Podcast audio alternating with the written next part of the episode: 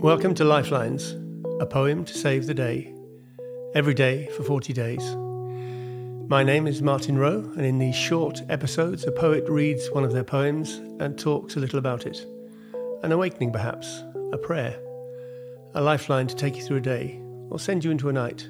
Welcome, and thanks for joining us. Today, our poet is Michael Leunig. The day before you now. This day before you, greet her with love and joy. She is a fine, strong person, this precious living day. She is young and old, she is warm and cold. She is here for you, she will hold you well. Make love with her, you be a fool to turn away. She is here, she is yours, she is wise she is hers.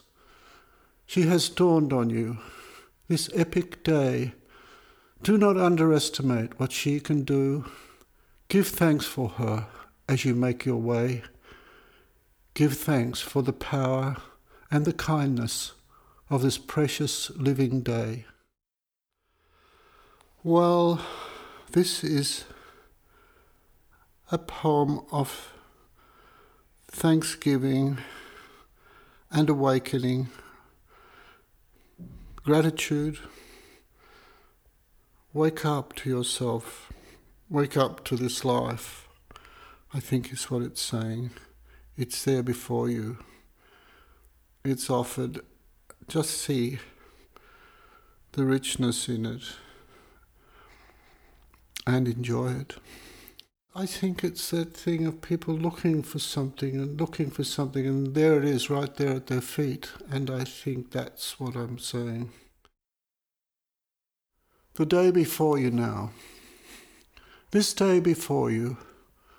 Greet her with love and joy. She is a fine, strong person, this precious living day. She is young and old. She is warm and cold. She is here for you. She will hold you well.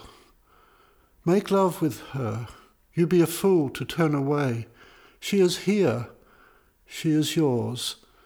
She is wise. She is hers. She has dawned on you this epic day. Do not underestimate what she can do.